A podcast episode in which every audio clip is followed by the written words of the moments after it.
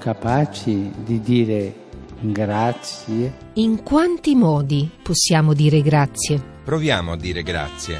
A qualcuno? Per qualcosa. I grazie. I grazie. Esercizi di gratitudine quotidiana.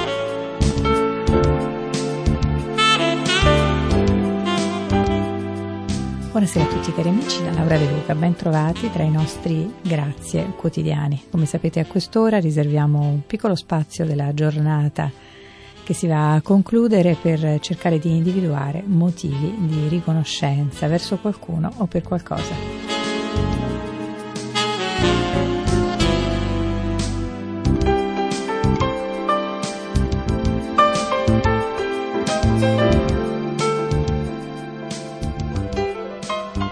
Vaticana, grazie. E beh, in questi giorni, eccoci al secondo giorno di avvento, come non dire grazie per il presepio, come distrarci appunto da questo inizio di avvento, come non guardare a questa straordinaria invenzione francescana che è insieme liturgia e teatro, arte e spiritualità sia che lo abbiamo già allestito, sia che non lo allestiamo più magari da quando eravamo bambini, sia che avremo tempo per visitarne qualcuno in qualche chiesa, in qualche mostra, sia che ci passiamo davanti così distratti, quasi tiepidi di fronte a tutta la scena della Natività.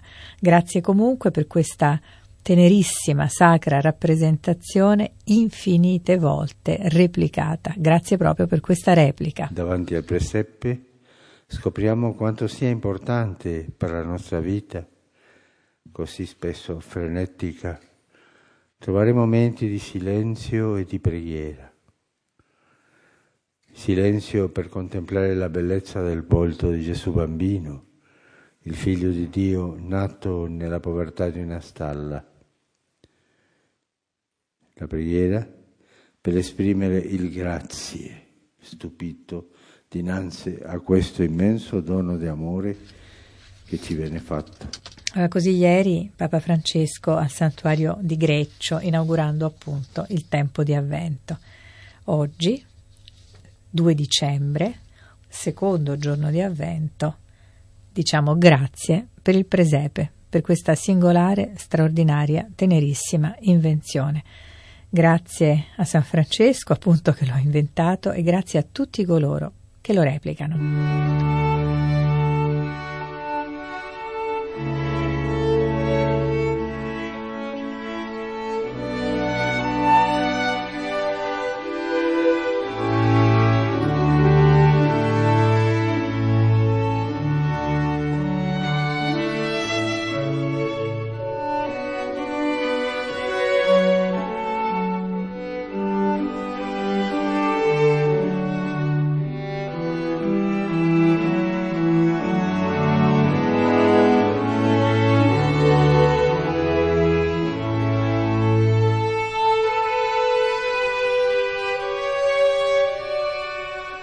Radio Vaticana, i grazie. Oggi ho detto grazie per il presepe. Beh, anche la casa in questi giorni, in queste settimane può essere un presepe. Anche una città straniera può diventare un presepe. Franco Cardini, lo storico, lo specialista di Medioevo, particolarmente di crociate, ha mandato di recente alle stampe per la Vela Edizioni una raccolta di racconti accomunati dal titolo Cantico postmoderno di Natale echi di Dickens, di Andersen, di Bulgakov, leggo dalla quarta di copertina. Eh, ma come dichiara appunto lo stesso autore, ripeto Franco Cardini, al centro di questi racconti c'è sempre la sua Firenze, ricordata, rievocata o vissuta. Ecco allora, anche una città può essere un presepe. Ascoltate.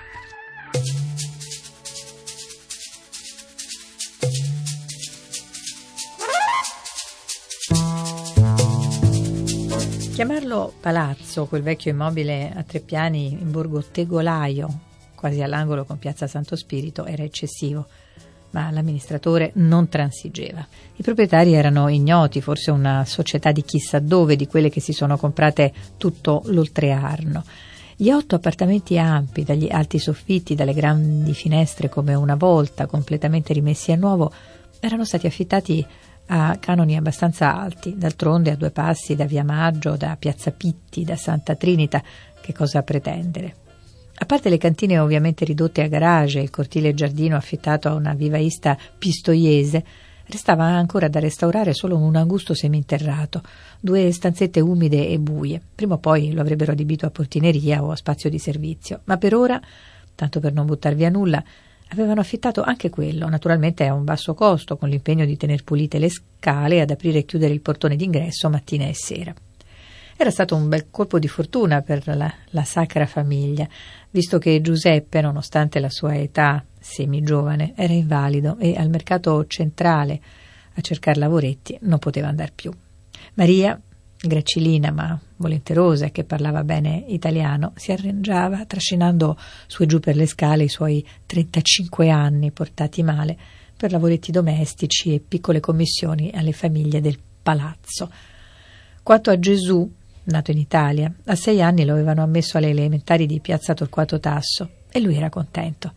I coinquilini li sopportavano benino, passati i primi dubbi. Saranno rom? Chi li avrà raccomandati? Comunque, dall'iniziale diffidenza si era passati a una tolleranza tinta di indifferenza, quasi fiducia.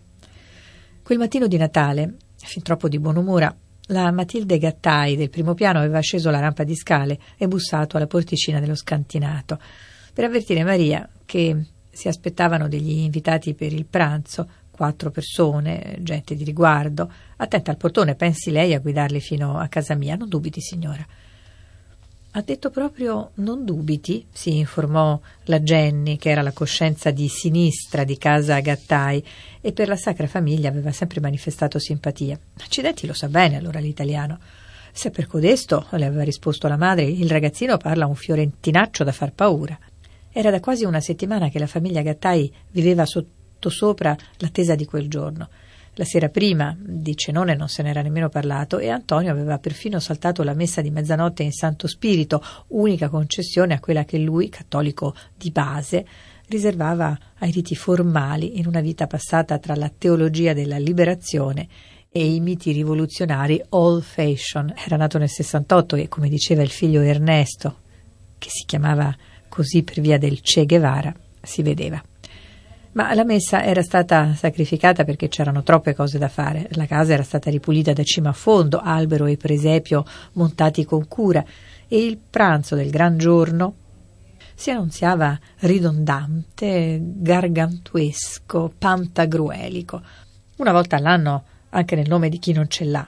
Salmodiava umanisticamente Antonio, cercando di rubar di suo piatto un crostino dal grande vassoio e tenendo frattanto d'occhio il gatto, cui non era consentito fare altrettanto.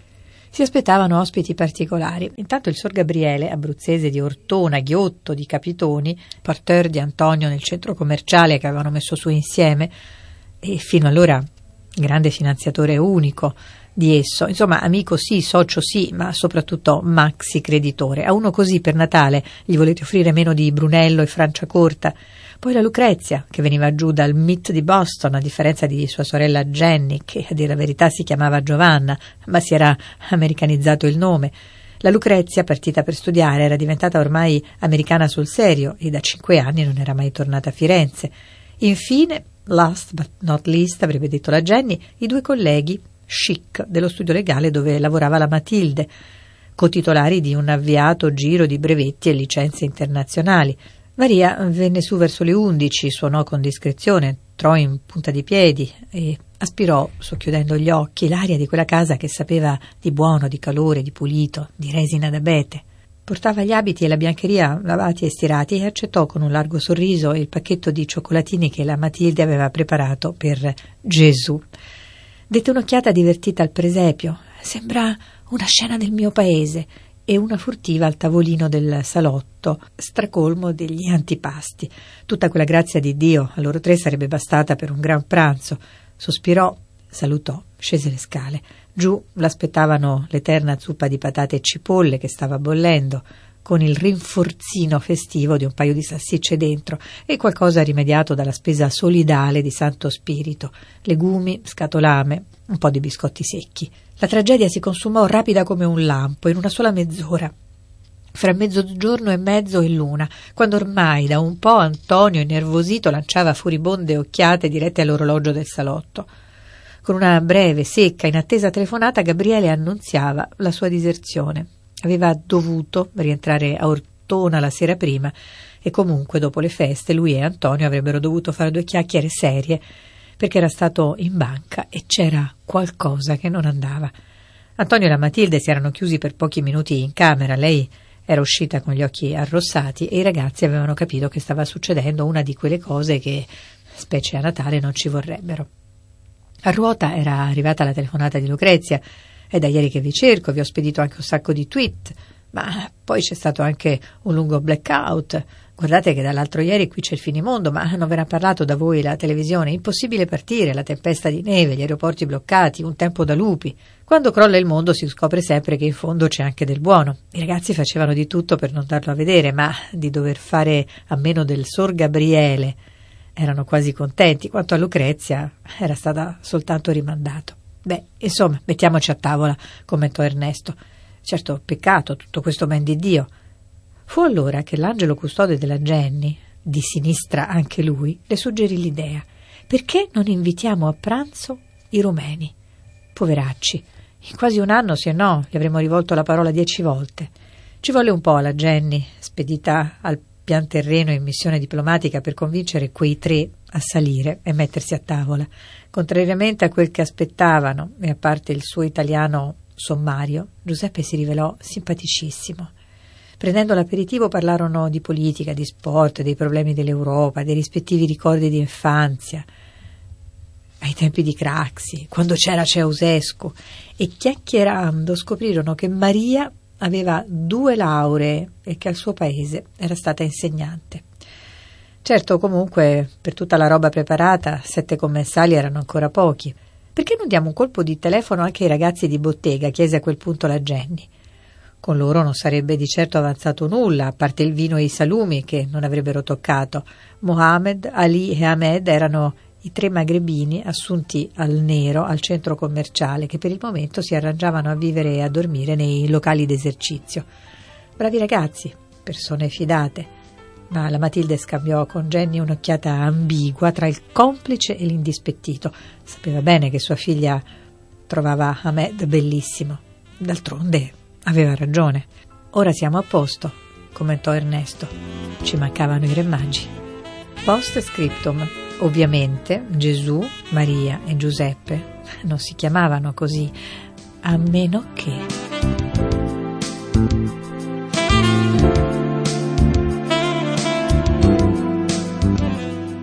Venato di ironia, soprattutto sul finale, questo racconto di Franco Cardini tratto da Cantico postmoderno di Natale, appena uscito con Edizioni La Vela. Cari amici, il nostro grazie di oggi era per il presepe. Il presepe infinite volte replicato, grazie appunto a chi lo replica infinite volte, anche come abbiamo appena sentito in un racconto così definito postmoderno se volete. Appuntamento a domani. Ciao.